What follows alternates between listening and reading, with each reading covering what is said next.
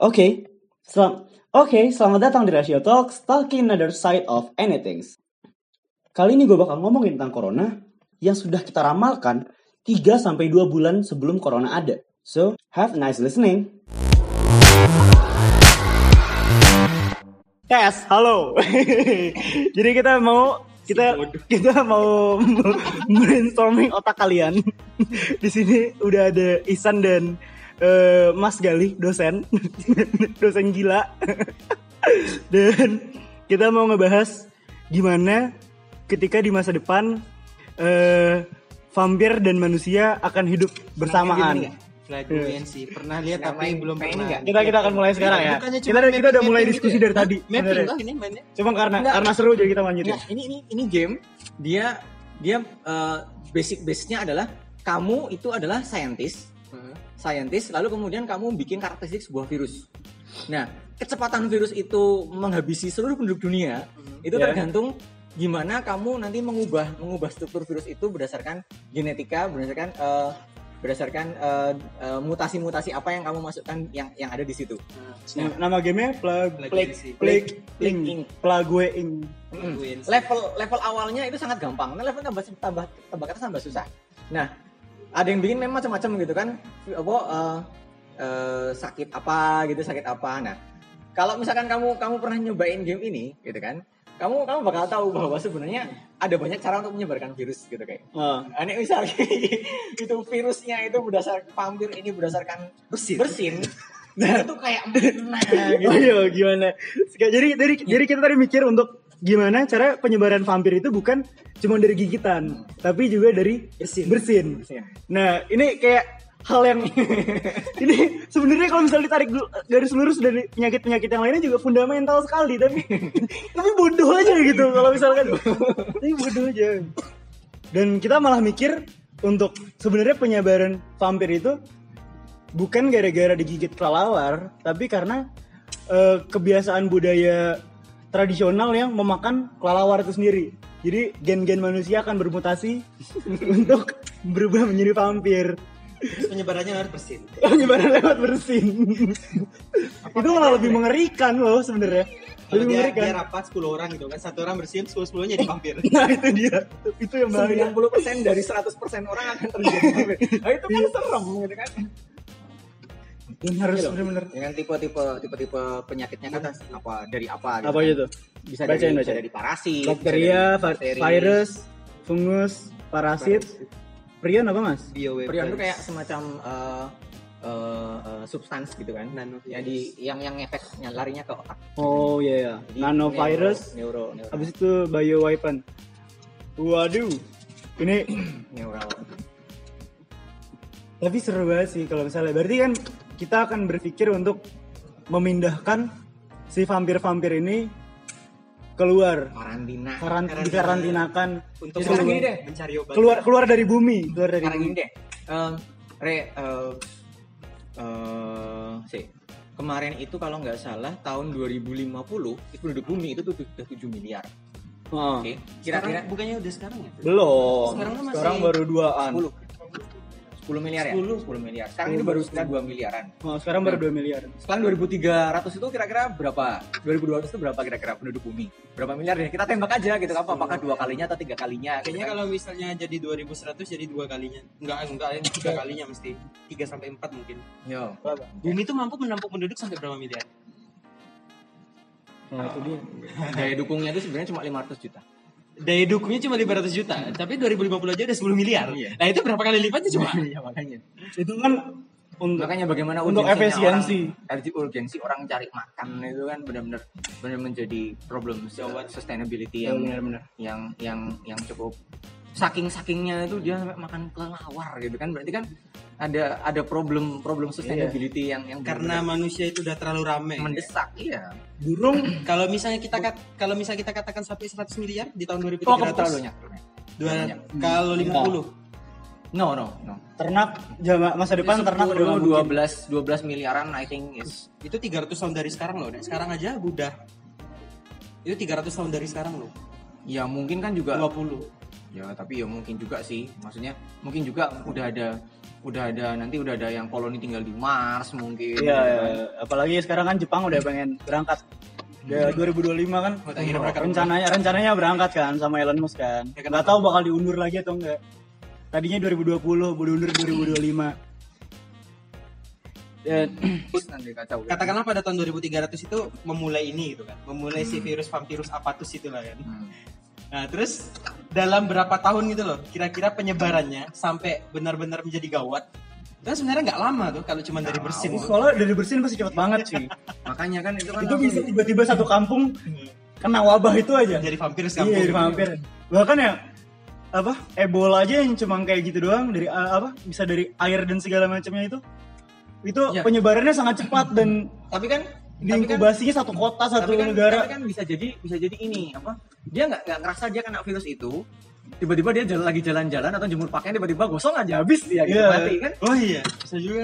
Ya, tapi iya masalah juga ketika dia nggak bisa lihat matahari tiba-tiba tiba-tiba badannya ngerasain Tiba-tiba- melihat cahaya matahari kok nggak enak. nyos gitu kan lagi lagi lagi apa lagi nyuci mobil atau gimana gitu kan tiba-tiba rasanya Wol gitu kan rasanya kayak kayak mual kayak mual lagi tipes aja Iya, Hmm. mual lagi demam gitu Lagi kan tipes, kena kayak matahari. matahari kok badannya nggak enak pertama gitu doang kayak gitu.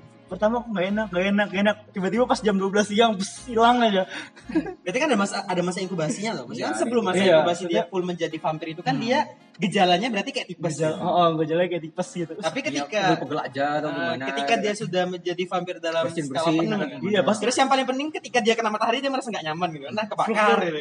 ya pasti bakal pegel-pegel soalnya kan dia struktur gen aja berubah Iya. semua gitu sampai giginya tumbuh dan segala macam itu kan bakal pegel-pegel semua tuh Dan dalam masa inkubasi dia udah sadar tuh loh kalau dia tuh nggak bisa kena matahari gitu. Entah dia kena matahari dia masih kebakar tapi nggak langsung hangus gitu loh. Iya, itu kan iya. penting loh sebagai masa inkubasinya gitu loh. hmm.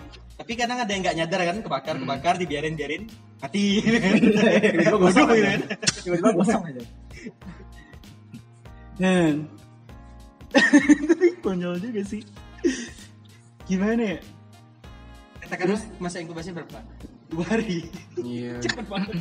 oh mungkin tiga harian lah tiga hari lah penyakit penyakit kata dokter tiga hari Tiga hari. lu tiga hari cek ke dokter kalau tiga hari nggak sembuh minum obat biasa kan ke dokter Terus sampai dokter-dokternya bingung kan apa penyakit kayak gini. Habis itu di sana dia bersin dokternya jadi vampir Iya.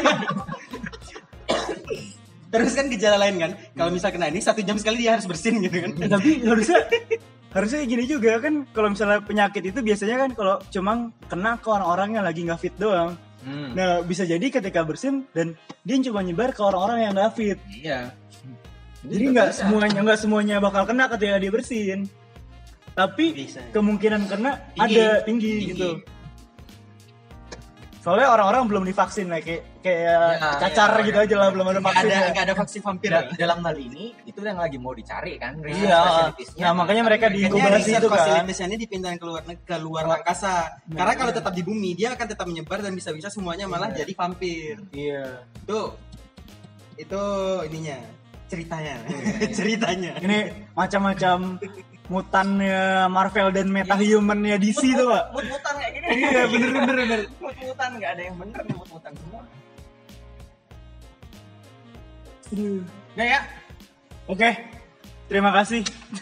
Dan kayaknya podcast ini akan berlanjut setelah pemikiran-pemikiran selanjutnya Yang bodoh. yang bodoh ini dan walaupun ini sebentar tapi kita cuma pengen nyetusin suatu ide ide konyol yang sebenarnya skenario skenario dan mungkin siapa tahu akan jadi cetusan dia nggak nggak selalu akan menjadi virus vampir tapi akan menjadi solusi menjadi manusia babi bisa juga. Makan babi jadi manusia Ini babi. dari- Gue bilang aku bilang udah penelitiannya udah ada manusia babi itu udah ada bisa di googling juga tuh manusia babi Gak elit banget kan. Kan manusia harimau tuh keren gitu. manusia harimau tuh keren kenapa Manusia kenapa babi. babi itu buah jatuh, kotoran Iya, dimakan gitu. dan manusia dimasukin ke babi itu loh dan berhasil ngelahirin masalahnya itu dia itu konyol banget tiga bulan loh ngelahirinnya serius Tiga bulan dong. iya jadi benar-benar Ya, iya, babi yang harusnya berapa bulan ngelahirin misalkan dia enam bulan itu ngepotong dengan adanya gen manusia untuk ngepotong Nah, cuman eh. manusia itu lama loh. Game sebenarnya manusia untuk kan mer- 9 bulan. tujuan tujuan utama penelitiannya adalah untuk ini apa namanya untuk memperbanyak ternak itu dia tujuan utama. ternak. Nah. Nah, tapi kan gennya juga Eh, ada tuh, gen, gue gen- mau, mau ngomong dulu. Mas Galih udah cabut. Kita ngomong berdua.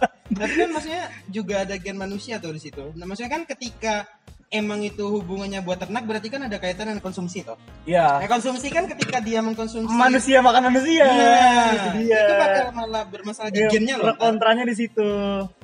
Itu itu konyol banget makanya tiba-tiba Manusia babi. manusia babi. ada manusia babi kan diciptakan. Ini udah lama banget sih penelitiannya sekitar tahun 2010-an. Eh enggak sih.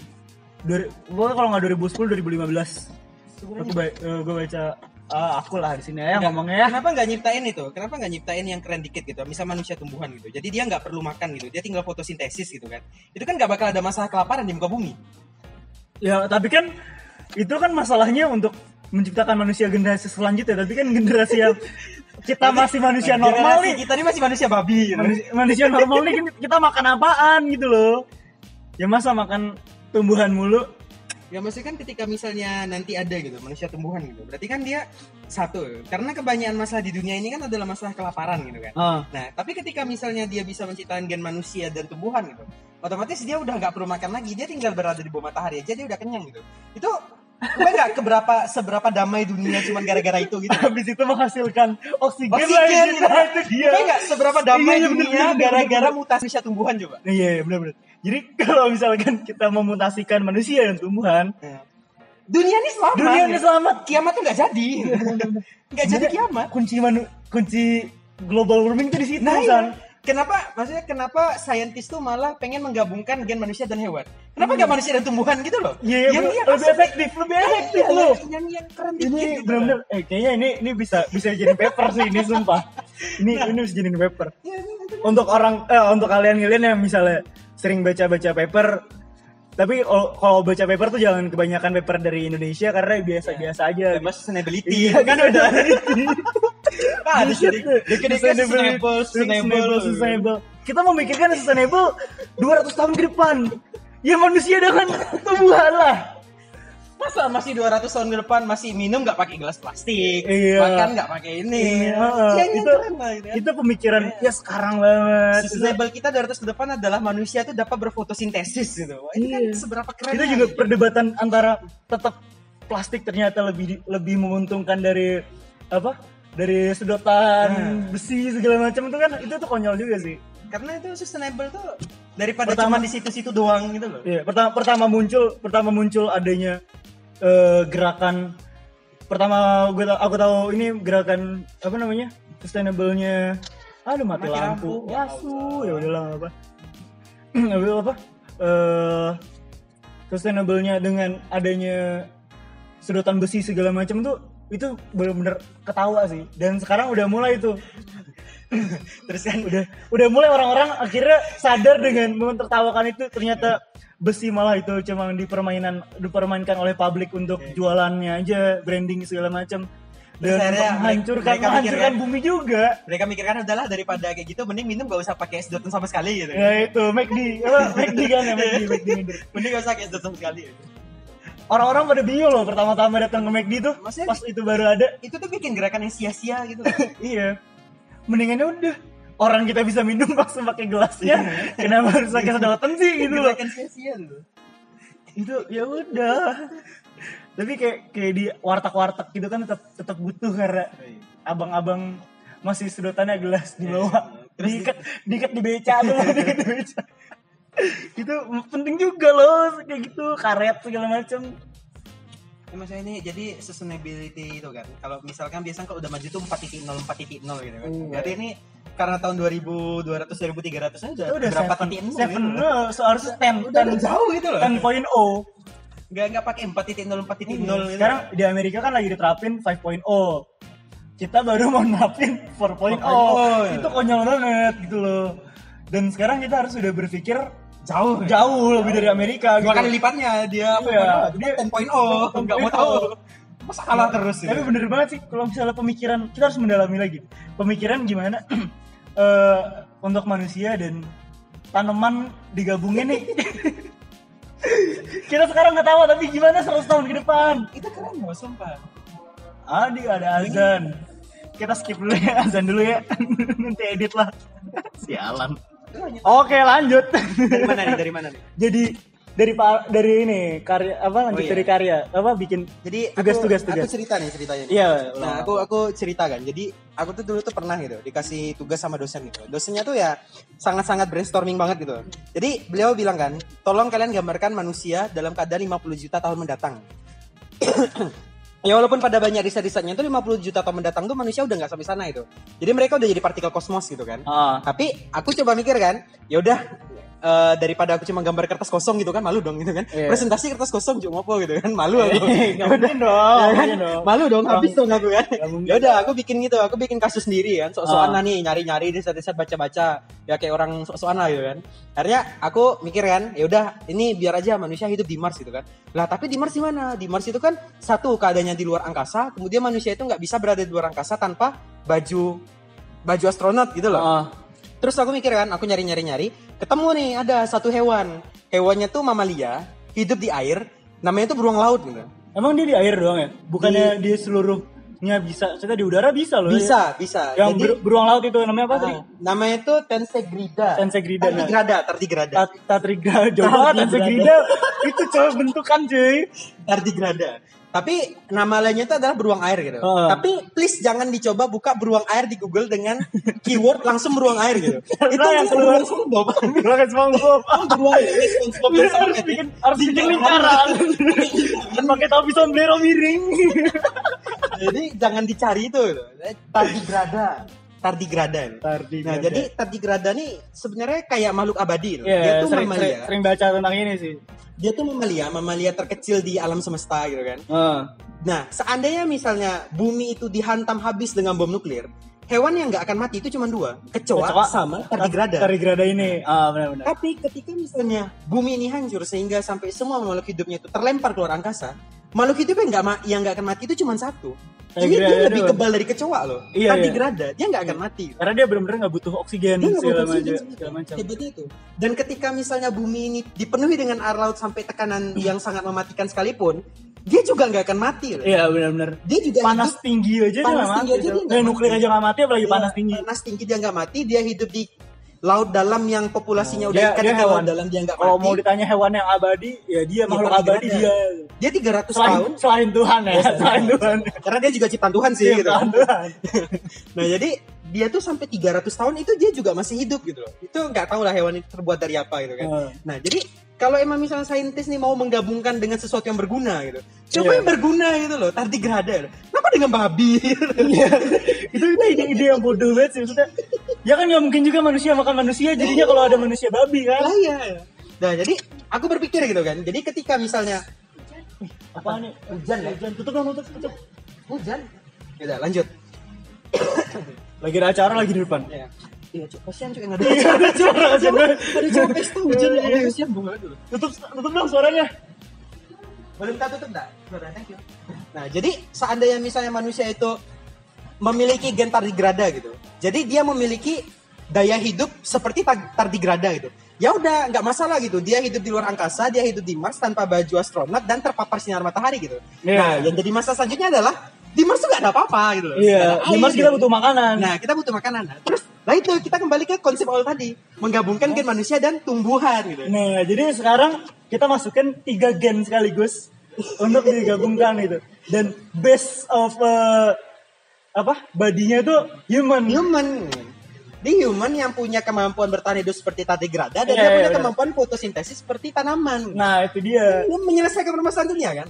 Bisa jadi kalau udah kayak gini kiamat tuh nggak jadi gitu kan karena oh dunia ini udah damai banget gitu kan. Ramai banget dunianya anjir. Malah kayaknya kalau ada kiamat jadi jadi chaos gitu loh. Ya udah biarin aja damai seperti ini. Gitu. Damai. Kita nggak butuh kiamat gitu loh. Mungkin kita kita bisa ada gak sih permasalahan baru itu loh? Kayaknya nggak ada tapi tanaman tuh tanaman tidak pernah membuat masalah. Ya kan? Tanaman tuh dapat masalah ya. Tapi kita masih punya sifat manusianya. Nah itu yang serakah gitu kan. Oh, yang itu serakah. yang akan jadi masalah. Tapi kan kalau ketika dia manusia juga maksudnya eh ketika dia punya jiwa tanaman masa ngelihat tanaman sendiri nggak iba sih gitu. Natural kan? Secara tanaman tuh nggak mungkin menyakiti makhluk hidup lain Iya, gitu loh. Dia mau mau nebang pohon nih.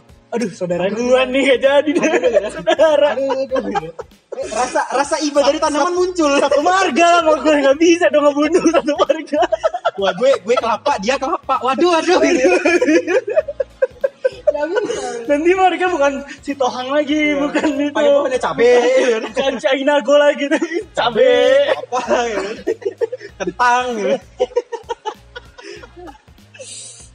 Bermanfaat loh sumpah. Iya, itu kayaknya udah saking damainya tuh, ya udah gitu loh. Kita kita berpikir kayak gini karena udah terlalu chaos. Orang-orang memikirkan sustainable, sustainable dan eh, lama pemikirannya gitu. Gitu. Kenapa nggak ngelom- ngelompat dikit gitu? Ngelompat dikit gitu. Berpikir sebagai saintis. Padahal kita bukan saintis. kita bukan saintis, kita kita hanya dreamer aja. Dreamer. Dreamer aja. Nih lompatan lompatan berpikir ini yang yang sebenarnya orang-orang nggak punya loh. Iya. Ini nih yang kayak kita di dunia kreatif nih benar-benar kita harus punya lompatan berpikir yang kayak gini sih lebih menarik. Dan lompatan-lompatan berpikir kayak gini malah yang justru akan menyelamatkan men- apa dunia dengan ditertawakan. Iya. Jadi kita Pertama tuh ketawa pertama dulu ya? ketawa, kita yang bikin aja sebenarnya ketawa. Bahkan kita yang nyetus ide juga ketawa gitu. Iya. Apalagi orang yang denger gitu. Ya bayangin aja dulu orang nyiptain lampu, mana ada cahaya bisa dibawa-bawa segala macam. Iya. Edison Ketawa itu dong. Edison itu ditertawakan. Iya, tawa kan. Habis itu mana ada orang nelpon, nelpon nih. Zaman dulu tuh diketawain anjir. Ngomong sama benda itu ketawain. Tapi sekarang kita nggak bisa lepas dari handphone ya. Nih, ini gimana ya? Sekarang kita diketawa. Kalau misalnya kalian ketawa denger ini, 100 tahun ke depan anak-anak kalian Ini yang menyelamatkan kalian gitu loh. Iya. Anak-anak kalian nanti marganya kentang, cabe. Dan jangan kaget ketika nanti akan ada pemikiran-pemikiran selanjutnya dari ini. Kita mungkin mungkin banyak sekarang ya apa berpikir dari film-film juga ada Groot dan segala macam menyatukan manusia dan tanaman segala macam. Tapi kan mereka belum berpikir untuk itu akan menyelamatkan dunia. Sebenarnya kuncinya di sana. Masih sebagai karakter fiksi yang Iya. mengisi peran gitu loh. Iya, mengisi peran.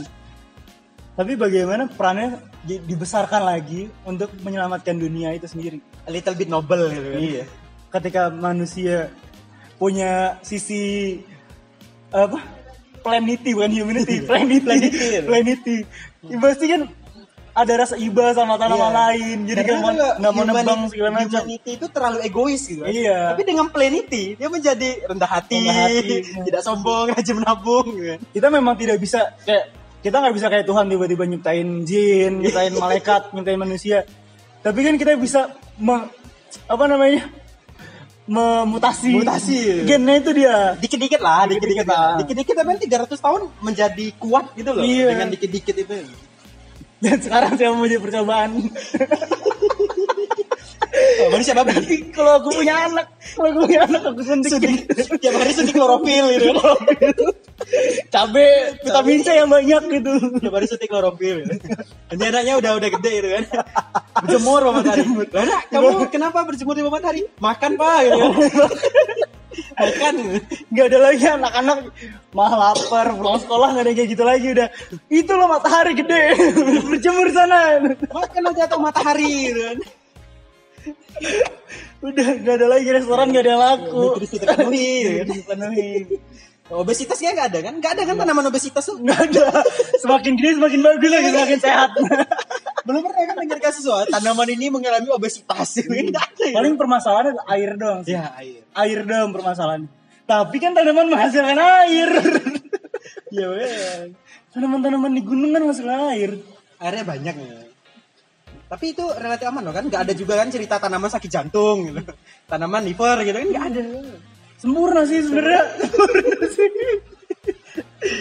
Itu cuma itu, tiba-tiba lumutan aja itu lumutan. Masalahnya skincare sekarang bukan bukan ngobatin jerawat itu Lagi lumutan, gitu. Lagi lumutan tapi Gila kayak kerak-kerak pohon gitu kan. biar lebih ganteng. Jadi manusia tanaman itu sebenarnya solusi. Solusi sebenarnya. Setiap musim gugur-gugur Iya, semua. ada. musim gugurnya di botak. Botak. kan. Musim sumi ya tumbuh lagi. Konyol banget sih. Menarik loh. Bener bener bener. Tapi sebenarnya ada lagi nggak ya? Sebenarnya kita kita cari kita kita kita sekarang berusaha mencari masalah apa yang akan ditimbulkan dengan adanya hal ini. Kurang air? Enggak. Kurang air enggak. Sebenarnya nggak ada. Kok nggak ada? Kok terlalu sempurna tanaman? banget ya hidup ya. Tanaman tidak pernah membuat masalah. Dia juga tidak akan menimbulkan masalah kepada makhluk lain. Iya, dia menguntungkan. Produksi oksigen, Produksi oksigen, makan, tinggal makan berjemur. Jemur, nggak ribet. Tadi kalau misalnya digabungin sama Tadi gerada, tari grada, lebih sempurna lagi. lebih sempurna lagi, tahan. Gak perlu makan juga udah Belum itu. makan, nyebur ke lahar Gunung Merapi juga, tahan. Oh, jadi itu jadi suatu atraksi baru gitu kan. Kalau misalnya Iya. orang berenang tuh di kolam renang, mereka itu udah anak-anak kita tuh udah berenangnya di lahar Merapi. gitu. Iya, lahar Merapi. Itu udah keren. Walaupun nanti daun-daunnya rontok-rontok dikit, ya nggak masalah tiba-tiba. Tapi kan batang-batangnya tahan. Atraksi. Ya bener juga sih. Gak ada masalah ya. Ini ketika ketika kayak gini ngerasa goblok, Iya. tapi juga bagus idenya tuh loh. Bener-bener kita setiap aku setiap eh, apa namanya setiap abis ngeluarin lompatan ide tuh yang sangat apa sangat absurd dan segala macam itu ngerasa goblok tapi keren loh. Tapi selalu tetap ya. Awalnya tuh pasti tertawa dulu. Gitu. Tertawa dulu. Itu wajib itu. Itu, itu wajib. Kita Wajib karena ya? kita kita harus mentertawakan sebelum orang lain mentertawakan. Oh, curiga jadi ketika Edison atau penemu lain tuh menemukan dari itu dia tertawa Oh, iya. Nuklir tuh pertama kali nuklir ditemukan ketawa pasti. Dia ketawa. Wah gila, dia ada energi lo nggak habis-habis lo gitu kan dia mikir gitu. Ini ada energi yang abadi tuh, nggak habis-habis. Cuma kan penerusnya pada goblok aja cuma jadiin bom Iya. dan mengolahnya nggak bisa. Coba kalau masih masih masih ada Einstein segala segala macam sekarang. Keren itu. Ya mungkin kita kali pengganti Einstein ya. Ya, mungkin. mungkin sebenarnya kita salah jurusan. Maksudnya jurusan itu kan. Apa sih sel-sel itu? Ya masuknya kimiawan lah kita. Iya, Kimiawan. Biologis. Atau nggak ini teknik nuklir. Teknik nuklir satu-satunya di Indonesia cuma di ITB. Eh ITB lagi. UGM, sorry. Di UGM satu-satunya di ITB Indonesia. ada, Le? Nggak ada. Masa sih? Nggak ada. Cuma UGM. Temanku sempat ada masuk sana, tapi nggak cocok. Habis itu pindah ke ITB pindah ya. Apa tuh? Jurusan apa? Dari dari nuklir, dari nuklir. Dari ilmu nuklir. Terus jadi apa dah? Jadi sel. Jadi sel apa? gitu. Jadi Apa pelajari sel itu? Dia- Manusia dia babi. saking, pinternya ya, orang keluar dari masuk UGM nih, kayak bersyukur banget. Keluar dari Dia ITB. keluar, ma- keluar masuk ITB saking pinternya. Astagfirullahaladzim. Tapi kalau dia manusia tanaman kayaknya lebih sempurna lagi. Iya. kan? Ada orang pinter manusia tanaman. Ah, Iya. lebih sempurna lagi. ya, Bermanfaat. kan. Abadi. Dia membawa manfaat ke muka bumi gitu loh. Yang bisa menghancurkan itu cuma malaikat sama setan dan Iya, iya. sama Allah udah. Atau mungkin jangan-jangan ketika setan berbisik gitu kan, setan Iya. berbisik, wah dari apa rasukan-rasukan setan gitu kan, karena dia penuh dengan jiwa tanaman itu, jadi jiwa tanaman. setan itu sebel itu, kok nggak bisa dihasut gitu loh. Jadi karena tanaman tuh orangnya lempeng ya udah Lempeng aja. lempeng ya udah, lurus. ya lurus. udah gitu kan. Kamu harus menyakiti orang, tidak boleh. Kamu harus egois, tidak, boleh. Kamu makan buah kuldi. Tidak boleh. Itu teman saya. Nenek Itu buyut, nenek buyut. Itu nenek buyut saya. Saya tidak boleh melakukan itu. Lempeng banget itu kalau kayak gitu tuh. Sumpah ya kalau misalnya manusia tanaman kagak ada kita turun di bumi cuy masih di surga kita sekarang Setan aja gak bisa ngerayu gitu loh. makan bakul di bakul di Nenek moyang gitu kan. Tolong yang fanatik jangan jangan Oh, iya, tersinggung iya. ya Ya, ya takutnya yang fanatik tersinggung tuh loh.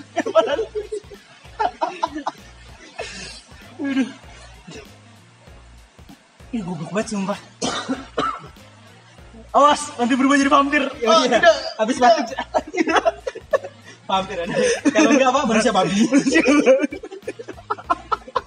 Manusia babi itu kayak gimana? Iya, aku masih aku masih gak bisa kerja dibandingkan hal yang coba yang berguna gitu. Kenapa harus babi? itu, itu goblok banget sih sumpah Kalau emang pengen apa? jadi tadi gimana gimana Eh apa binatang yang gennya cocok sama manusia ada dua Babi, babi dan Simpanse. simpanse. Tapi simpanse populasinya dikit. eh.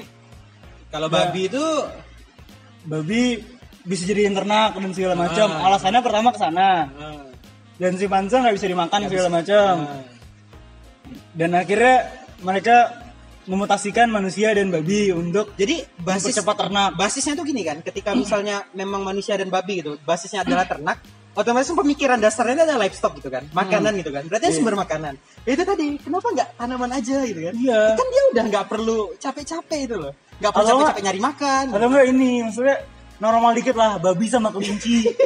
kan lahirannya banyak. dan lucu lucu.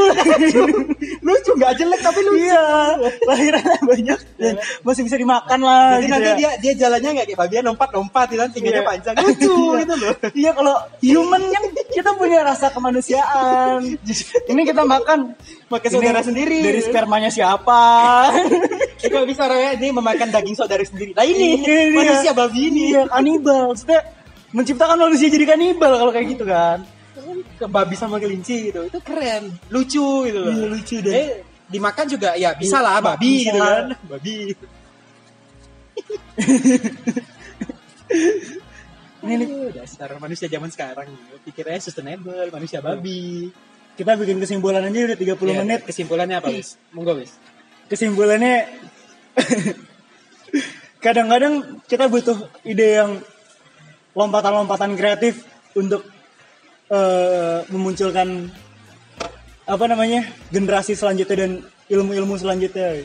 Kita mencoba mencetuskan di podcast kali ini bagaimana ketika eh, manusia digabungkan dengan human, eh manusia digabung- dengan hewan, tanaman, hewan. tanaman dan Tanaman dan hewan. iya bagaimana kita memilah-milah tadi ya, dari vampir dan segala macam itu dan bagaimana eh, inkubasinya segala macam kita berpikir ke sana dan kita memberikan suatu pemikiran cetusan pemikiran untuk memicu pemikiran selanjutnya Eh, semoga podcast kali ini bisa didengarkan dengan dengan berfantasi Ya. dan ya jangan banyak tersinggung Ya, karena jangan kita terlalu fanatik Iya. jangan banyak tersinggung ya karena kita berpikir memang ada di garis batas pemikiran orang-orang kita kadang-kadang kita agak melampaui dikit garis batas tapi ya itu untuk apa memicu pemikiran selanjutnya. Dan kita berharap dengan adanya podcast ini pemikiran-pemikiran selanjutnya akan tumbuh. Dan tunggu aja podcast selanjutnya yang lebih absurd dari ini. Goodbye. Dah